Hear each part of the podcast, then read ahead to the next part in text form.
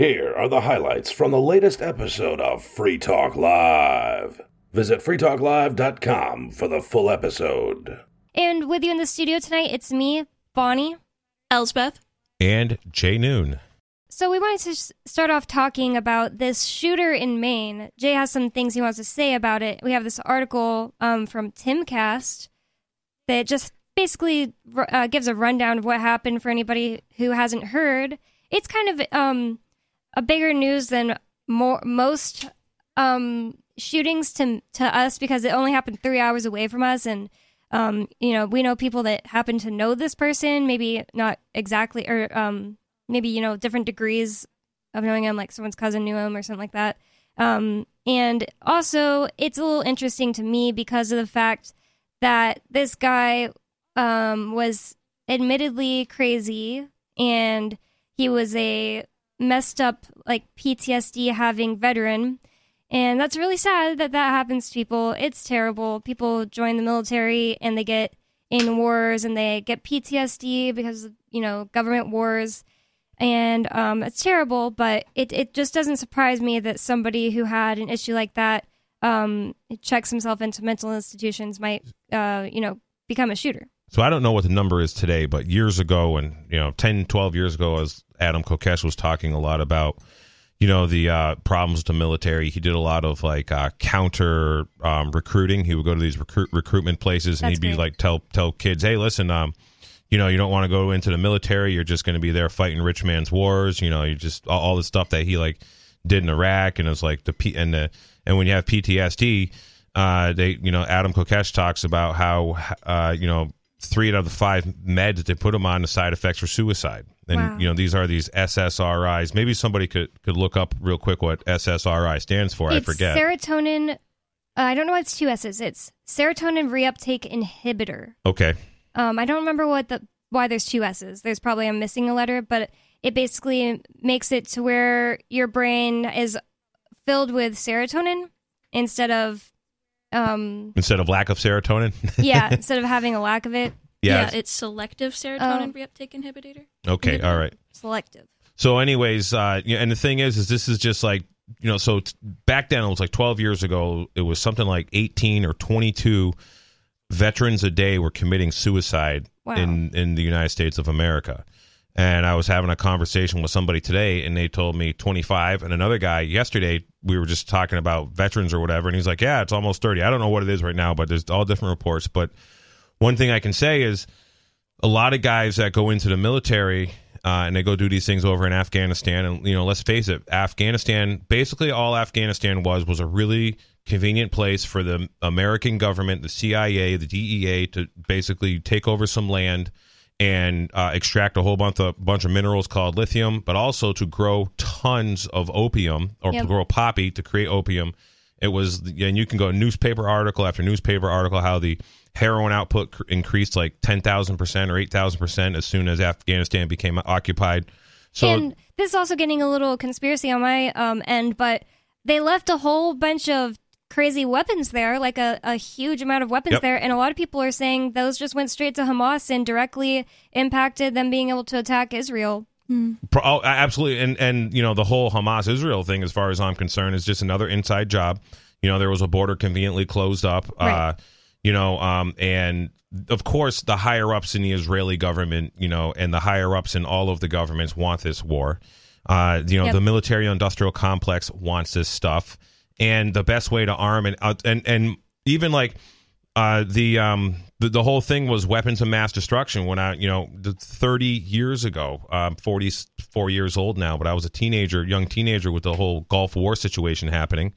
Started in like the 90 early 90 or 89 and it was like oh these guys got weapons of mass dis- mass destruction. And well how do we know we have them well we sold them to them or you know we we we armed uh, you know basically everybody that America arms a decade later or you know a half a decade later they become some kind of enemy or you know shortly after these weapons are, are showing up but the thing is is when these guys go serve in a military and like you know one of my best friends special forces he was in afghanistan and his job was to basically go and they would give a name and identification of some farmer who re- who refused to grow poppy who refused to be part of the opium you know the heroin trade Wow. and because these guys wanted to grow wheat or they wanted to grow you know some kind of some kind of food or grain or whatever. And, and Afghanistan is like a very very fertile place to head.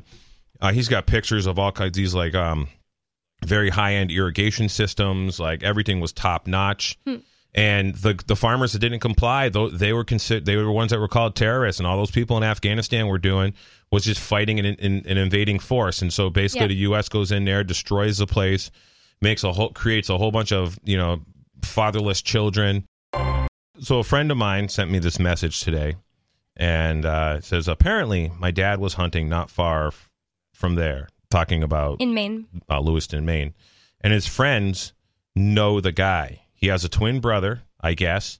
Supposedly, he's a convicted pedophile, an army ranger, and mentally out of it.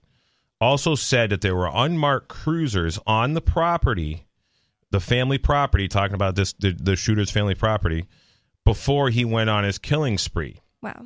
And uh, they Like, he what were also, they doing there at his house? Yeah, Mm. before it even happened. Not who stopping knows? him. I mean, you know the the the government is always looking to in, you know incite and create reasons to you know panic and scare and scare people and get you know get the uh, all the gun grabbers all riled up. You know, and and the real solution is this is there is too bad there wasn't some armed people inside that mall inside that area or maybe they were and they just you know f- fled. I mean.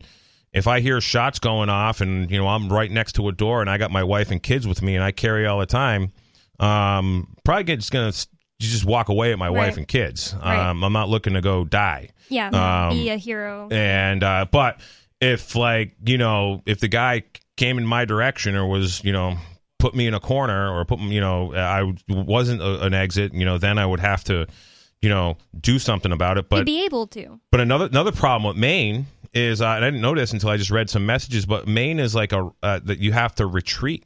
Right, I didn't know that either. I was I was wondering when I first started hearing about a shooting there. I was thinking you don't really hear about shootings in Maine very often, at least not like mass shooting like this. I think 12 people died or it says dozens died. Um but anyways, um I I started thinking, do they have good gun laws? I honestly didn't know, but it, it the duty to retreat is one of the stupidest laws. It's just yeah, that's like, New oh, Jersey, yeah. New York Hmm. City kind of stuff. And Yeah. so, so one of the things with Maine, and I was just up in Maine a few weeks ago, and I open carried everywhere, like like Hmm, like I do here in New Hampshire and in Vermont. And uh, they, you so you can open carry, you can concealed carry. They essentially have constitutional carry, but there's a whole bunch of restrictions. Like you can't carry in an establishment that serves alcohol. You can't carry in this type of establishment and that type. I, I don't know the whole list, but a guy kind of rattled them off to me. So like, uh, New Hampshire ha- has one of the best because New Hampshire doesn't have any of those you know restrictions. But I wonder, was this mall a gun free zone? Hmm. Because we know that like 97% of uh, mass shootings happen in gun free zones. We also know that something like, I don't know if it's the same amount of percent of gun sh- uh, mass shootings are, are by someone who is on an SSRI. Yep. Um, and it, it just wouldn't surprise me at all if this guy was. This from Timcast. It says that NBC's, because if, if you don't know it, we're talking about it all, just a little bit of info about what happened at the shooting. It said NBC cited a police source who said at least 22 people had been killed, with another 50 to 60 people injured in the shootings. And um, the Associated Press reported that at least 10 people were killed. Um, Maine State Police issued an alert around 8:25 p.m. warning of an active shooter in Lewiston, the state's lar- or second largest city. Authorities advised residents to remain in their homes with the doors locked. And um, the police issued a photo of a suspect who was wearing navy cargo pants, a brown hoodie, and tan boots. It's just like whenever people are military and they like you know he's been out of the military for a few years and he's walking around looking like a military guy there's unmarked police cruisers at his house he checked himself into a military i mean into a um mental health facility just a few months ago it just screams of inside job to me Yeah, especially that the cars were there before it even happened. Right. It's like last night, Elsbeth and I heard of this um, story that happened in the early 1900s in Iowa. Um, do I you think re- it was like 1912 or something like that. yeah, um, th- this axe murder happened in this town in Iowa where there was literally never a murder before. They went in and killed eight people, like six of them were kids. And um, what we found out about that that was interesting is the government had been having a fight with the power company, so they had turned off all of the lights in the city just that night.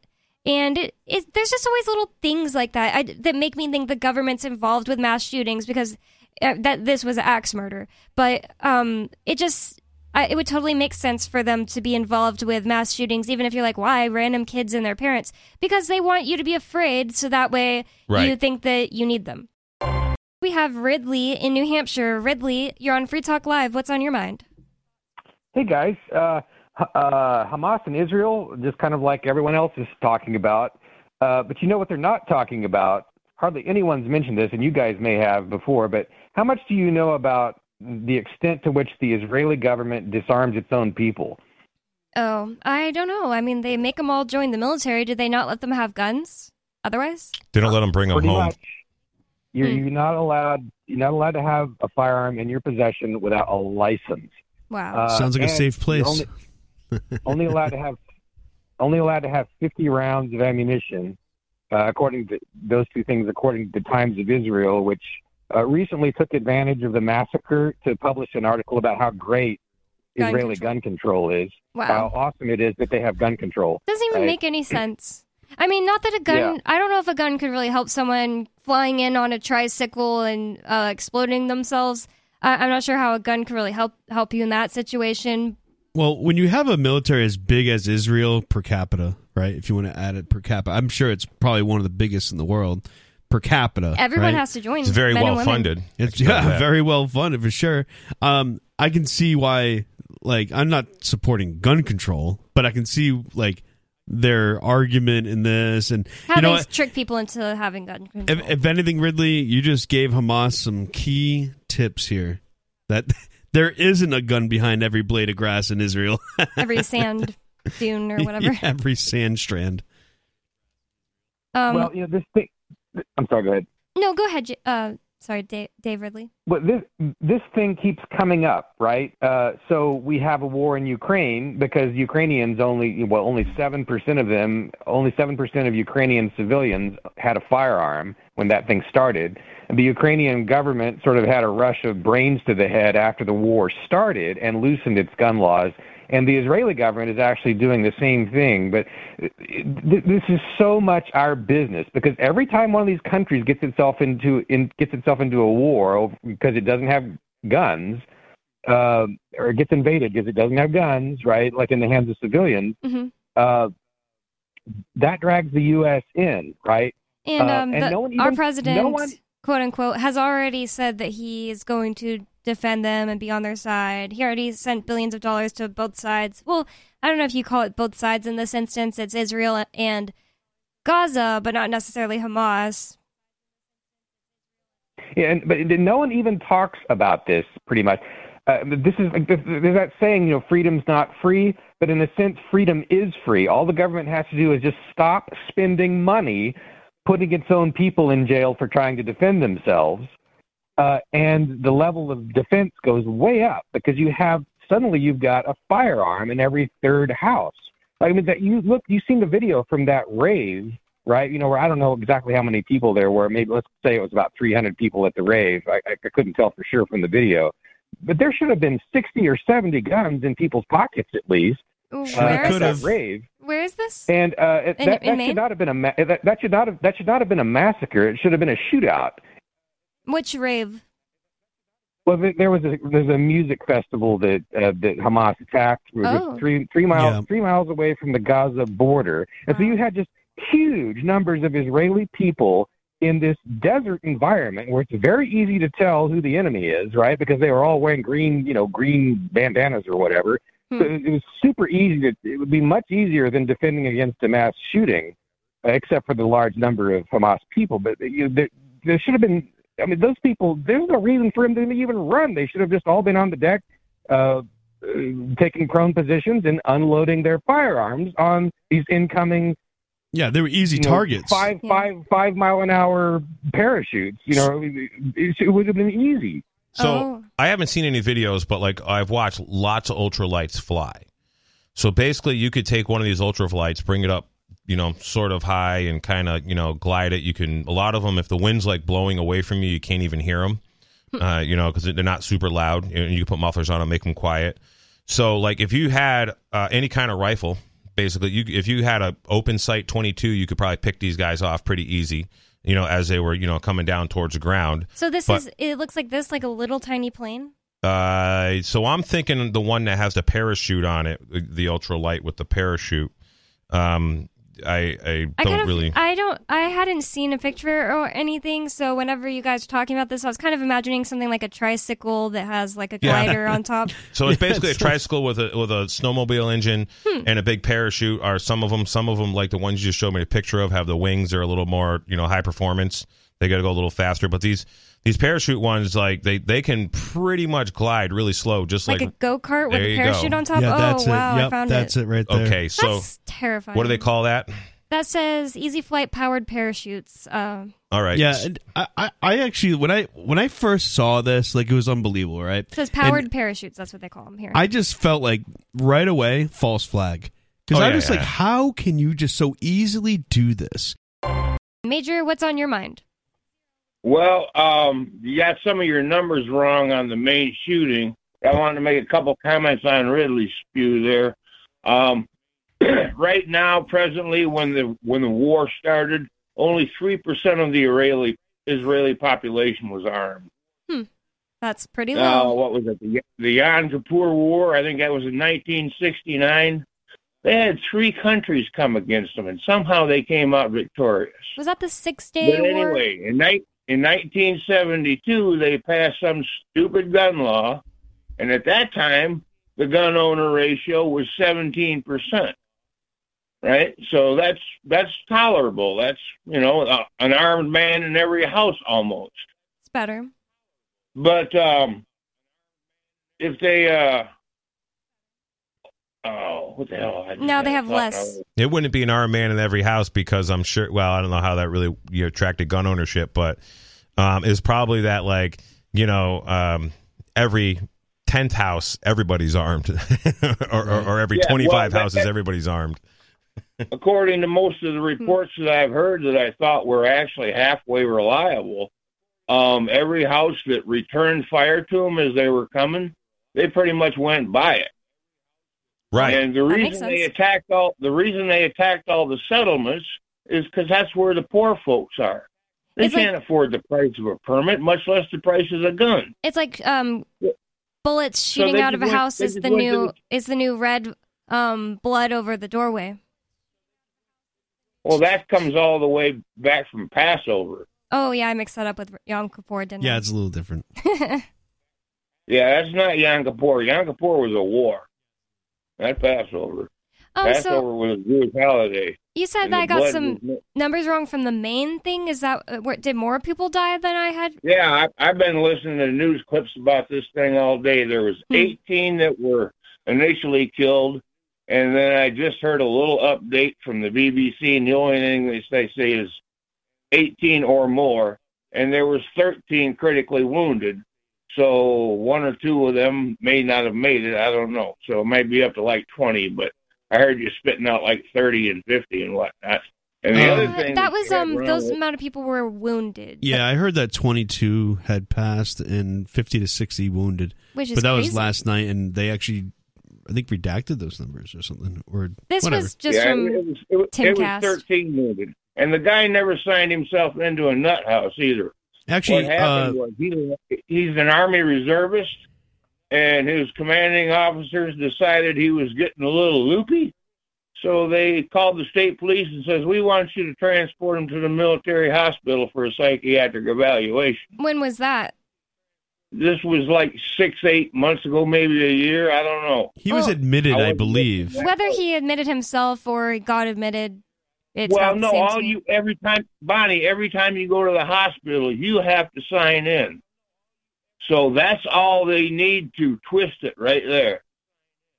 Okay, I, I don't think it really makes that much of a difference. Like, it doesn't change the conversation. Yeah, well, at so- all. he didn't. He didn't voluntarily check himself into the nut house. Is what well, there's I'm also saying. such The thing as being made him go in. involuntarily committed. You know, Right. um, you know, it's it, there's definitely involuntarily being committed and then voluntarily going there. Like that would He wasn't committed. He just went in for a psych evaluation and he passed. well, he we might be talking about it. something different. I don't have it in front of me anymore. Yeah, and what that was. No, we're not talk- We're talking about the Maine shooting. This guy was. Right. Uh, okay, I'm putting you on hold. Um, Jay was saying something.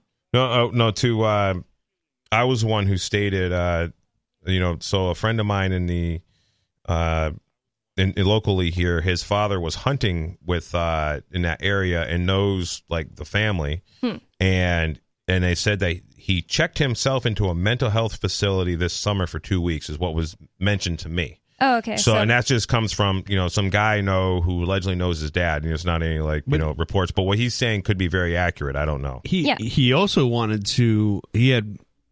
I I- I mean, this is what I heard on the news. So he uh wanted to shoot up a recruitment office, a National Guard recruitment office, hmm.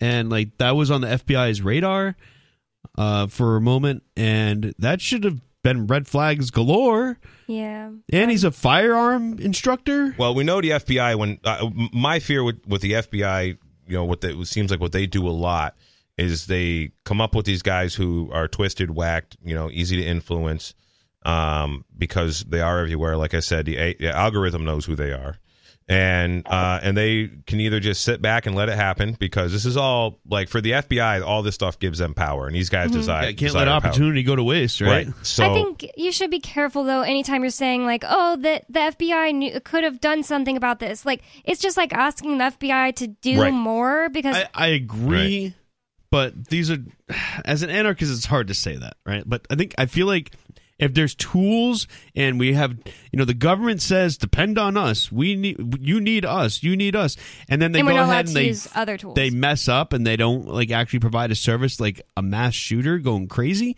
Like, yeah, I think we can blame the FBI and be like, yeah, it's your fault. we have uh, my dad. His name's Rusty in Alabama. Rusty, what's on your mind? Hey, how you doing? Thanks for uh, letting me call in. Uh, I got a couple things uh, Jay was talking about. I was going to talk about the Second Amendment stuff that's uh, kind of contrary. What's going on with uh, Israel compared to uh, our response? Uh, one is on the response from Israel, they were heightened uh, into, hey, let's let's go ahead and bear arms. We should bear arms and and I think that's a, a good movement, obviously, for Israel.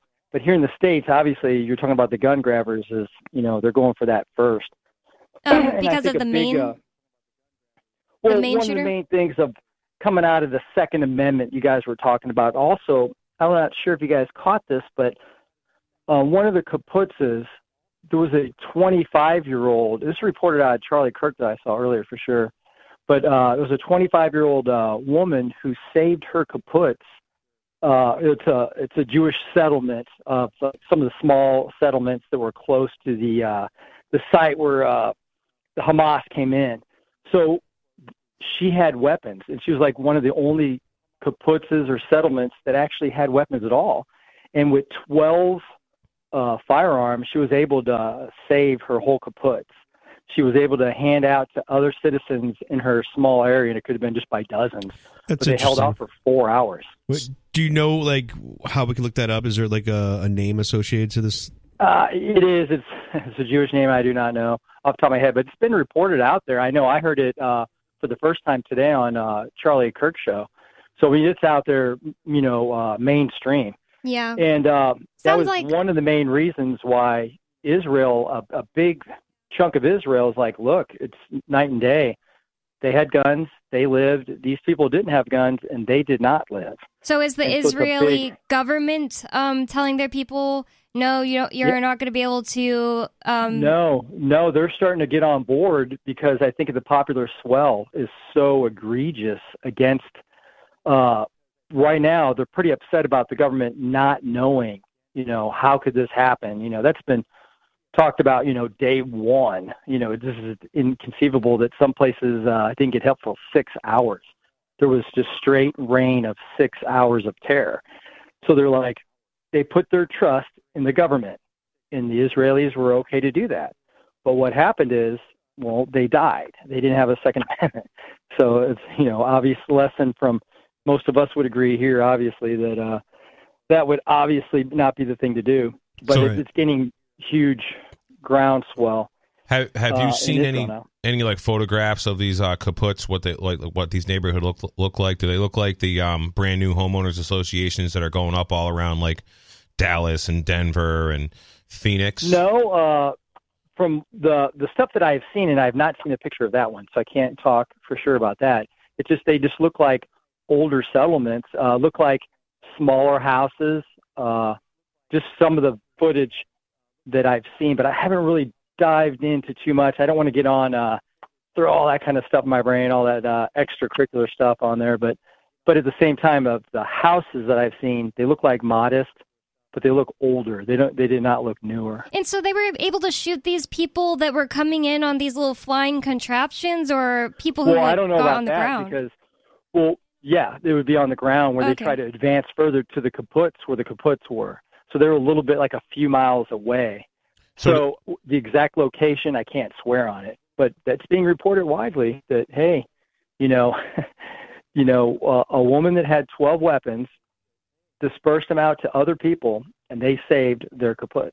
Think about So- uh, if anyone wants to know what a kaput a kaputz looks like. And imagine just a small little settlement town, like sort of isolated from all the other ones, and they're all kind of all tied into each other, like oh, the the neighbors and sort of uh, that sort of thing. Well- and they're they're like Yeah, all, they've been close in location. Yeah, yeah, they're just like location. these little you know areas of neighborhoods. Then you have like you know like roads fifteen leading hundred to the square next foot one. lots with like you know twelve hundred square foot houses on them, something like that. like thirty acres with a bunch of houses on it. okay, well, yeah, and, and Flat. there, you said there's that you a had lot of them actually. something you wanted to say about the Afghanistan poppy fields. Yeah, I got a first-hand account, pretty much uh, confirming or uh, backing up the same story that Jay had. There, the poppy fields were definitely protected, and uh, I, I did not do a tour in Afghanistan. My tours were in Iraq, but in Afghanistan, I know first-hand account, you know, would tell me of a situation that happened where Al Qaeda individuals that say they were Al Qaeda were working with special operators because there was communication that that spilled over into the uh, uh, 101st. The the guy that I know was in the 101st, uh, First Brigade. I'm pretty sure he had all of his radio communications spilled over. Obviously, different language, whatever they speak in Afghanistan, and they had Americans jump in on that conversation. Again, this was only uh, 101st was just listening, like what's going on. They jumped in and and said, no, no, break, break, break, stop, stop. And they saw the special operators, but they didn't see the uh, Afghanis, but they were pushed off in the distance. They were going to ambush those guys in the 101st because they got too close to the hoppy, uh, the poppy fields. We do have a story from um, the Foundation for Economic Education, fee.org, about gun and gun control. I thought seemed pretty interesting. It says gun control advocates ignore what the founding fathers really taught. And it says we don't have to guess Is what that thought a taught? Oh wait, thought. Yeah, sorry. My bad. we don't have to guess Not what T H O T, by the way, everyone. Yes. T H O U G H T. what they okay. really thought when they were writing, I guess. um, we don't have to guess what the founding fathers thought about gun rights. We can read what they wrote, is the subtitle there. He says, In all my years of existence, the Second Amendment of our Constitution has always been considered controversial. Opponents claim it is the cause of gun violence. Proponents assert that it helps guarantee freedom and safety. A well regulated militia being necessary to the security of a free state, the right of the people to keep and bear arms shall not be infringed. These 27 words have been the subject of much debate during the 20th and 21st centuries. Does it mean that citizens only have a right to own guns if the state has a well regulated militia in place that they are a part of? No, because it says shall. Okay, go ahead, go ahead. I don't think it does. Or does it mean absolutely that the right to bear arms should not be infringed, which is what it literally says? Perhaps it means that you can only use guns for hunting purposes, or you're not allowed to have anything more complicated than an 18th century musket because that's what the founders had when they wrote this. Yeah, but did they say just hunting animals? Nope. Uh, Okay, good point. Um, the last two questions don't seem to make sense when you look at the wording of the Second Amendment, but somehow opponents have made this a pillar of their arguments because they keep repeating and insisting on it on the grounds that well, we don't know what the founding fathers really intended when they wrote this. Well, But- they they intended that the people be so well armed and more powerful than the government and more powerful than anyone else because uh, so purposes you're not going to be getting invaded. You're not going to be getting invaded by indians. You're not going to be getting invaded by foreigners. You know the reason the prime minister of japan said they didn't want to do a ground invasion on the united states because there'd be a sniper behind every blade of grass. I, I can't remember how many hundred million hunting permits there's like something like a hundred and maybe uh, uh, more like 75% of the population has like a hunting permit or something in, Wow. in, in the uh, United States, That's surprising. or maybe half. But or it's at least a safety course or something like that. uh, it was the actual permit for hunting. I Really? believe. Okay. Yeah, I don't remember the number, but anyways, here's the thing about a hunter: every hunter's a sniper. Hey, Daily Digest listeners, this is Riley Blake. I enjoy Free Talk Live, and I know you do too, but finding time to listen to an entire episode isn't always easy. So, I produce the Daily Digest. I appreciate those of you who have supported me on Patreon and sent Bitcoin to me to thank me for producing these digests. For those who wish to support me on Patreon, visit patreon.com slash crblake86. If you wish to send Bitcoin, visit patreon.com slash crblake86 for those details. That's patreon.com slash crblake86. Thank you. We have Starchild from California. Starchild, what's on your mind? Yeah, hey, uh, Bonnie, Joe, Jay, um, Jay, Joe. Um, I uh, wanted to um, talk a little bit about the what I see as the growing importance of uh, the international aspect for the liberty movement, um, including for the Free State Project in New Hampshire, which which I, I definitely support and I think is a is a a great thing, and um, encourage everyone to you know move there if you can, or or support from afar. Um, but uh, I think that you know the world is increasingly interconnected, and there's a lot of exciting things happening in other countries as well. I know people have been following. We've been talking about what's going on in Argentina uh, with Javier Milei, um, Yeah. who uh, you know just uh, secured place in the presidential runoff and got the support of the uh, the second uh, runner-up. He didn't get the most votes. Uh, he did it in the primary back in August. Uh, Right. The primary election, he came out as the number one candidate for And the Argentine Javier Milei, presidency. uh, we've talked about him a few Yeah. times on the show. He's basically like Argentina's Ron Paul right now. And I have an article just about exactly what you're bringing up. The third runner up has extended hi her support to him. So it's looking pretty good Yeah. for him on Wait, this is the results runoff. out yet? Yeah, he didn't Uh, win, but for there's a the- runoff. Right on October. Uh, uh, what was it? Just a couple days ago, twenty fourth. Uh, no, that's anyway. Um, whatever the date was. It was just Sunday, a the Sunday that just passed. Sunday, right?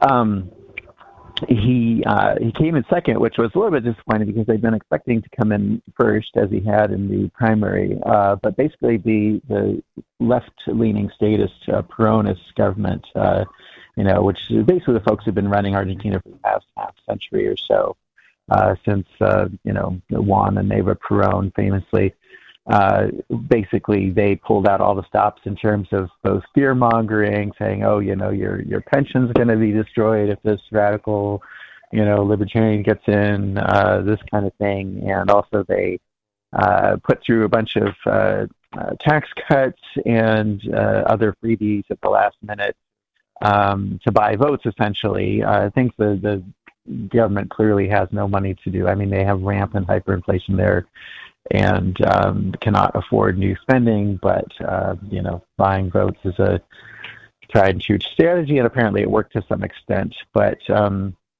fortunately, uh, you know, the La Libertad Avanza uh, party, uh, the Libertarian Party that Javier Milei heads, uh, did pick up uh, a good number of seats in the Argentine Good. legislature. And going forward Oh. for the, the runoff election on November 19th, he's now got the support of the candidate came in third behind himself and, And- uh, the The first two um, places, Milei and that uh, guy who won first, they were close enough that it it caused um it, it made it to where they're going to have this runoff. So if it, considering that, and then the third place person who got like twenty percent or twenty six percent. Um, backing him, it looks pretty good for Milei. Um, I'm really in- interested to see if he's going to win. But um, going back to Yeah. your main idea, Just Yeah. Mhm. basically, you said you find it important for libertarians to pay attention to what's going on in the in the whole world. Why is that? Well, not just pay attention. What I what I want to specifically uh, talk about actually is um, there's an organization that I think is worth uh, joining and and supporting and uh, trying to get uh, membership. In fact, from New Hampshire, I just went to their website uh, and they have um, opened uh, new membership applications. It says for 2023, 2024. Um, the group is called uh, UNPO, the uh, Unrepresented Nations and Peoples Organizations, and they're unpo.org. What is basically kind of an alternative United Nations. And they've got uh, dozens of uh, member countries and, and some former member countries that uh, you know were eventually evicted into the UN or dropped out for other reasons. But um, basically, there's a huge number of areas around the world, uh, occupied nations, one might call them, or startup countries. Uh, you know, and I would, I would put New Hampshire in this category potentially, as well as some other places in the United States, like the Lakota Nation uh, or uh, you know Hawaii, uh, other areas that are seeking independence. Um, and I think it really behooves all these areas to work together and libertarians to promote secession, uh, decentralization on the philosophy that everyone everywhere deserves uh, political self-representation. If you have a majority of people in a particular piece of land uh, who want to secede and become independent, uh, that should always be allowed. It's a fundamental civil right. Well, Joe, I did really want to get into your trial today because we have um, another only in one more hour plus the last few minutes of this segment. So, what do you have to tell us about what went on today? Ah. So, this has been going on for over a year. I've been really excited and I freaking slept in. First off, if Oh, you're a witness, please turn off the show. But if you're not a witness, you can listen. There's only like three of you out there.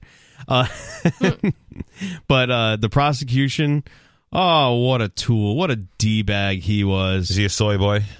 A, You wife, a wife beater. Oh, okay. Yeah. How do you yeah. know?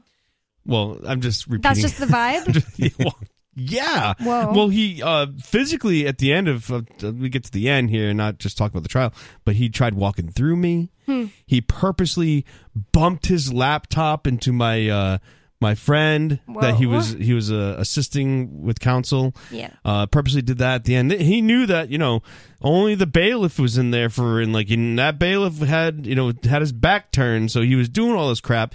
He even like he, he he even threatened to dox me. He even threatened to dox me in the court. Wow. This is like absurd behavior. But anyways, if you want to get to the trial, do you have any questions about This it? is normal for a psychopath. What you're telling Oh, me. oh so, yeah. why are you on trial? I am on trial because I swung at Don Bolduc. No, I'm just kidding. Oh my god. I'm just kidding. We're I'm going just to cut kidding. that. I'm just, Just kidding. kidding. I never did that actually. But uh no, I'm I actually um I was uh, trespassed from uh St. Anselm College. This was during uh, a debate that WMUR was uh, ho- uh hosting eh, or they're the ones uh yeah hosting the debate. They're putting it on, yeah. and yeah putting it on and St. Anselm was the host, right? Mhm. And uh they didn't let my friend Jeremy Kaufman in. And so I had And some he was re- running for the same uh, position, but he was Correct. a libertarian. in so- WMUR changed the qualifier rules for the debates so that way you couldn't have him in, even And- though he was let's understand, a viable candidate. W- WMUR is just one of these garbage puppet media, uh, you know, um, regurgitators of you know Spinsters. Operation Paperclip, whatever Oh, you know stuff. They um Absolutely. They're so bad. They interviewed me right after Ian's thing. They just clipped some one part that made it sound like I was saying something kind of silly, and and they introduced me as Ian's new wife. He's never had a wife before. They're just trying to make me yeah, look like young. they're a garbage media outlet that's Yeah. you know government sponsored. So Well, they they reported on um, a few days, like a day after I went to go file um, charges against Don Bolduc for assault, uh, throwing an elbow in my chest, and uh, the W uh, dumb you uh, you are uh, they were there and uh, they um, they promised me while I was being interviewed, where like when the camera's off, they promised me that they were going to show the clip of Don Bolduc, Bolduc throwing an elbow in my chest. Well, you know what they did?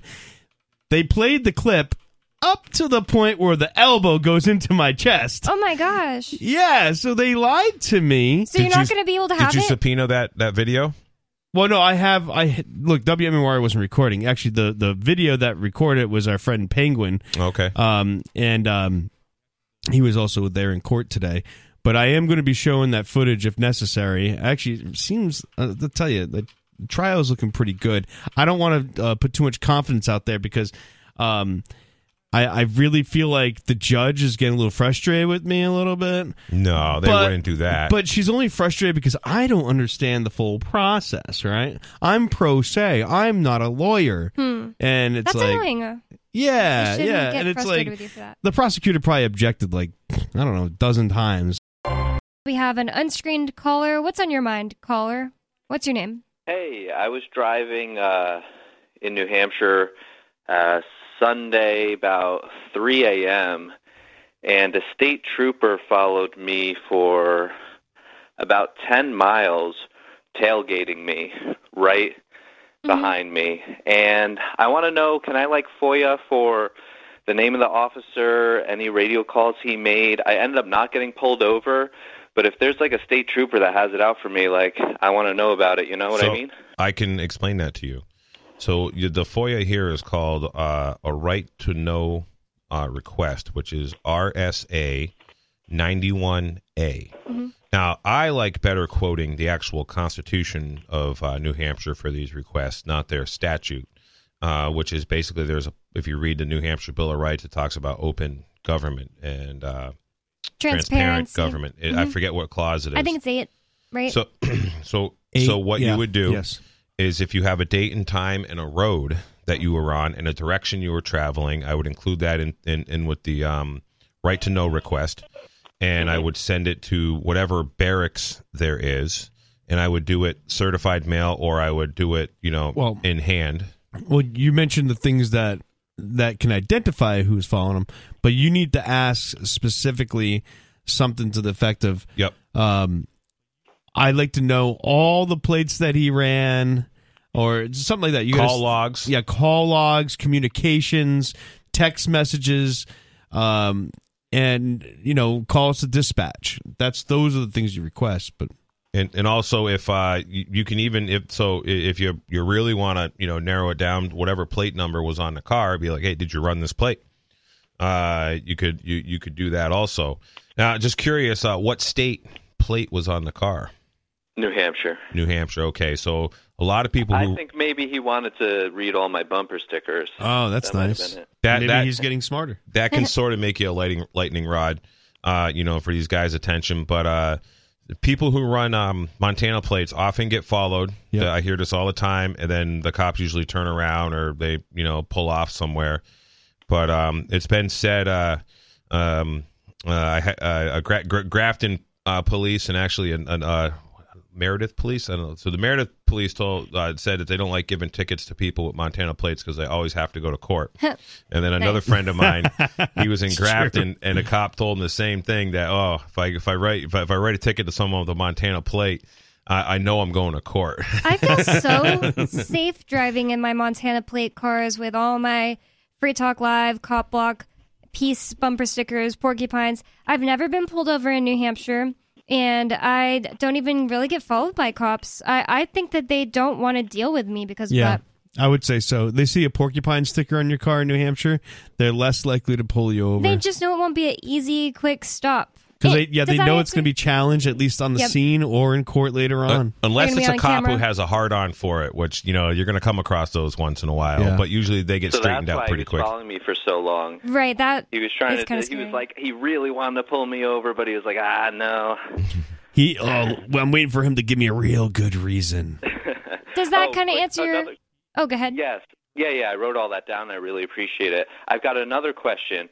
Do you mind going through the basics of like the common sense stuff that the state has to do that you can get like a uninspected ticket um, thrown away or like any traffic ticket, just like the the real simple stuff. If they Um, mess this up, dismiss. one of the things that Marc Stevens talks about in his books, um, uh, Adventures in Legal Land. yeah, he'll he'll say maybe he doesn't explain that exactly in that book, but that's a great book to read about this. Is to get them to answer a bunch of simple questions they'd have to answer if they were there, like what color was the car, what kind of car was it, and if they can't even answer, if they can't answer those things without looking at notes or anything, you could get them thrown out for um, maybe it's not incompetency, but for not um, they can't be a good witness if they don't know what color the car was that was there. Uh, do you guys have any other ones like that? Um, I mean, yeah, these are, those are kind of technical. So, yeah, if they misspell your name, misspell your address, all these different little things, you could get them on the technicality and get it thrown out.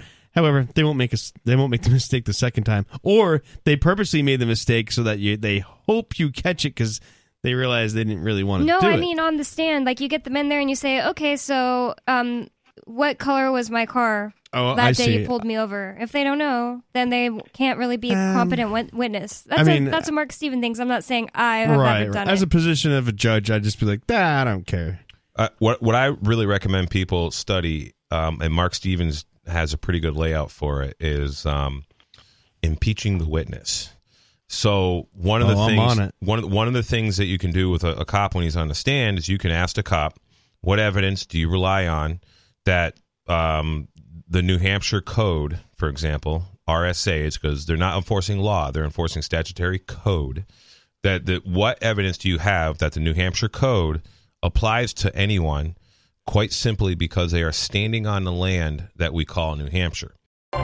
John Bolduc attacked you and then said, "He hit me. He hit me. He hit me." That's how he said it too. Like, uh, Yeah. I, I remember it so so well. He was like, "He hit me," and he's like smiling because it's so and fun then, and then hit after he said he hit me, he just goes three times. USA. He's the one that started that. Oh yeah, that's so weird. He started that chant. That is so freaking weird. Like, what does that have to do with anything? No, he's just trying to drown out the the sorry the, uh, the belligerent, uh, loud, outspoken, uh, disruptive. These are all the words. Um, I'm pretty sure these are all the words the uh, the head of security said today, and About he you? was embarrassed. He was embarrassed for me, the college, the police, the supporters. I'm do you need him to be embarrassed for you, Joa? Yeah, no, yeah. I actually really appreciated him being embarrassed for me because I wasn't.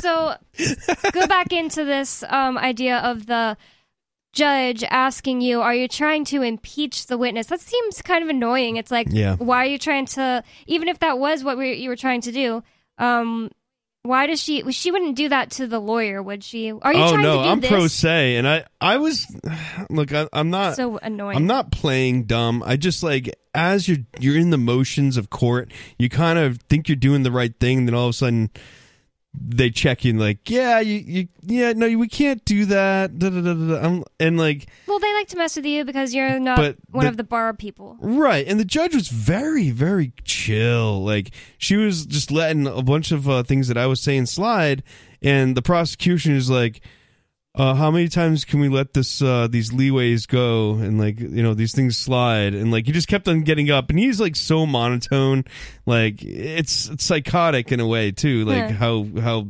mon- How much of a drone he is? yeah, exactly. A drone. And uh but I I think he has a little bit more going on there because he definitely has psychotic ways at the at the end there, getting tr- trying to get physical, Shoulder checking people. Yeah, well, he tried to walk through me. He uh, threatened to dox me. Like literally, as soon as the judge stepped out of the courtroom, he started like pulling this junk, and uh, you know, hit my friend with the laptop, just to you know, hit him as he's going by. Like not hit him, but like you know, just you could have avoided your laptop from touching my friend. Like Yeah. you, you purposely pushed into him, and it's it's just ridiculous. Um, but uh, what, what was I gonna? Oh, for the impeachment part, I actually had printed out uh the sort of uh what's it called uh, criminal trespass law, and. I, I made it nice and bold and big and printed it out and I, when he was on this the the cop was on the stand I was like could you please circle the areas of which I violated the law in this, you know, trespassing law? Mhm. And he just circles a couple things, uh, like knowing, and like, um, I forget the other things he circled right off top of my head. I didn't. It was actually this paper became evidence, but the the prosecution objected, and it's like, well, we're trying to get legal determinations out of the witness, and I'm like, he already answered. Hmm. He already answered on this thing, and the judge uh, marked it as evidence, and you know? It's evidence now. And he made legal determinations on the stand. Yeah, it's a little. Uh, you would think that they, because every time I tried to ask, I mean, I've only been to uh, one. I've only been on trial once and did okay one trial on trial once in New Hampshire and was doing it um, from a perspective of trying to win and being pro se. And um, every time I try to ask a question like uh, like how does the law apply to me, blah blah blah. Yeah. Um, they just kept saying objection. She's trying to make the meter maid come to a legal conclusion. The judge sequestered witnesses, right? So that they can't talk to each other or the prosecution or me, right? They can't talk to anyone. Press NH now, as soon as as soon as the, you know we were dismissed for the day and the judge left the courtroom and the prosecutor did his little harassing stuff and uh, he went into the back room to the conference room all the way down the hall. Press went down there with this camera. Guess what was happening? They were all chatting. The witnesses oh, and the prosecutor. yeah. Oh, yeah. The witness uh, that got sequestered, chit chatting about the case with the prosecutor. Wow. So that's on camera? Sounds like you need to send an affidavit to your uh, local state representative and have them investigate this case and call a committee. I think um, I think that prosecutor should be terminated. And the only way that's going to happen Yeah. is if you guys do an you got to do an affidavit, you and the, and the witnesses, and hopefully uh, accompany this video with it. Uh, let me tell you why it's not going to matter. Why? Judge is going to be like, uh, the the judge is going to ask the prosecutor, "Did you talk to the witness?" Oh, not about the case, just about you know football or something. And then the the the witnesses, the the officer Matthew, whatever, uh, he's no longer an officer; he's retired. He's gonna um, like testify that did- he didn't. Yeah, did you talk to the uh, prosecutor about the case? Oh no, we're talking about football. That's what's going to happen, okay, and nothing's going to happen. it's So, okay. So in no- the- another question for these cops is when they're on the stand: Are you taught uh, during an investigation it's okay to lie to someone you're investigating to? Ah, I did do this. I I asked, uh, and uh, I got objected by the prosecution, and I was like, whatever. I just moved on because the judge wasn't having anything with it either. I was. I asked them, "Are you allowed to lie? Were you uh, as a police officer? Were you, are you allowed to lie?" And then the pr- prosecutor is just like, "Objection." And they're there on their um, authority of as a cop. So if they say that they are allowed to lie as a cop, that's basically just throw them out. They're not a good witness. Mhm. And what, what's They're fascinating a is hostile witness. I I don't know if I'm going to challenge this, but I was thinking it. about challenging this. Uh, so the the cop that took the stand, he's retired, so he didn't dress up as as a uniformed cop. Hmm. But the other cop will be uh, potentially uniformed when he takes a stand, and I will object if a witness is on the stand with a gun. Hmm. Why is like, that? This is intimidation to the defense. Why is the witness that arrested me? Why is this guy with a gun on the witness stand? And I'm disarmed here. This doesn't make any sense. You, the the witness should not be intimidating uh, the defense with this gun on the stand. Is this a, a bench trial or jury trial? There's a bench trial. So you'll get a uh, appeal it to a jury trial. If if necessary, I don't Oh, think nice. it will. Okay, so but this is uh what, uh, what the um class what misdemeanor A class B misdemeanor. class B so that so that the appeal is a um it, it is an actual jury trial. Correct. Yep. And uh, the other uh, the other thing is a violation. So disorderly was a violation. I don't get how that works. How can you get just oh here's a fine, here's a fine for being disorderly? You know it's all baloney when they're just doing that and they can't say you committed a crime. Nope, violation. They want to just get you to just plead to just doing the violation, so you'll just you know not take it to trial, and um you'll you'll think oh it's just going to be a, vi- a fine. Uh, This can all be over. You just heard highlights from the latest episode of Free Talk Live. You can download full episodes, subscribe to our podcast, listen live, and more, all for free at freetalklive.com.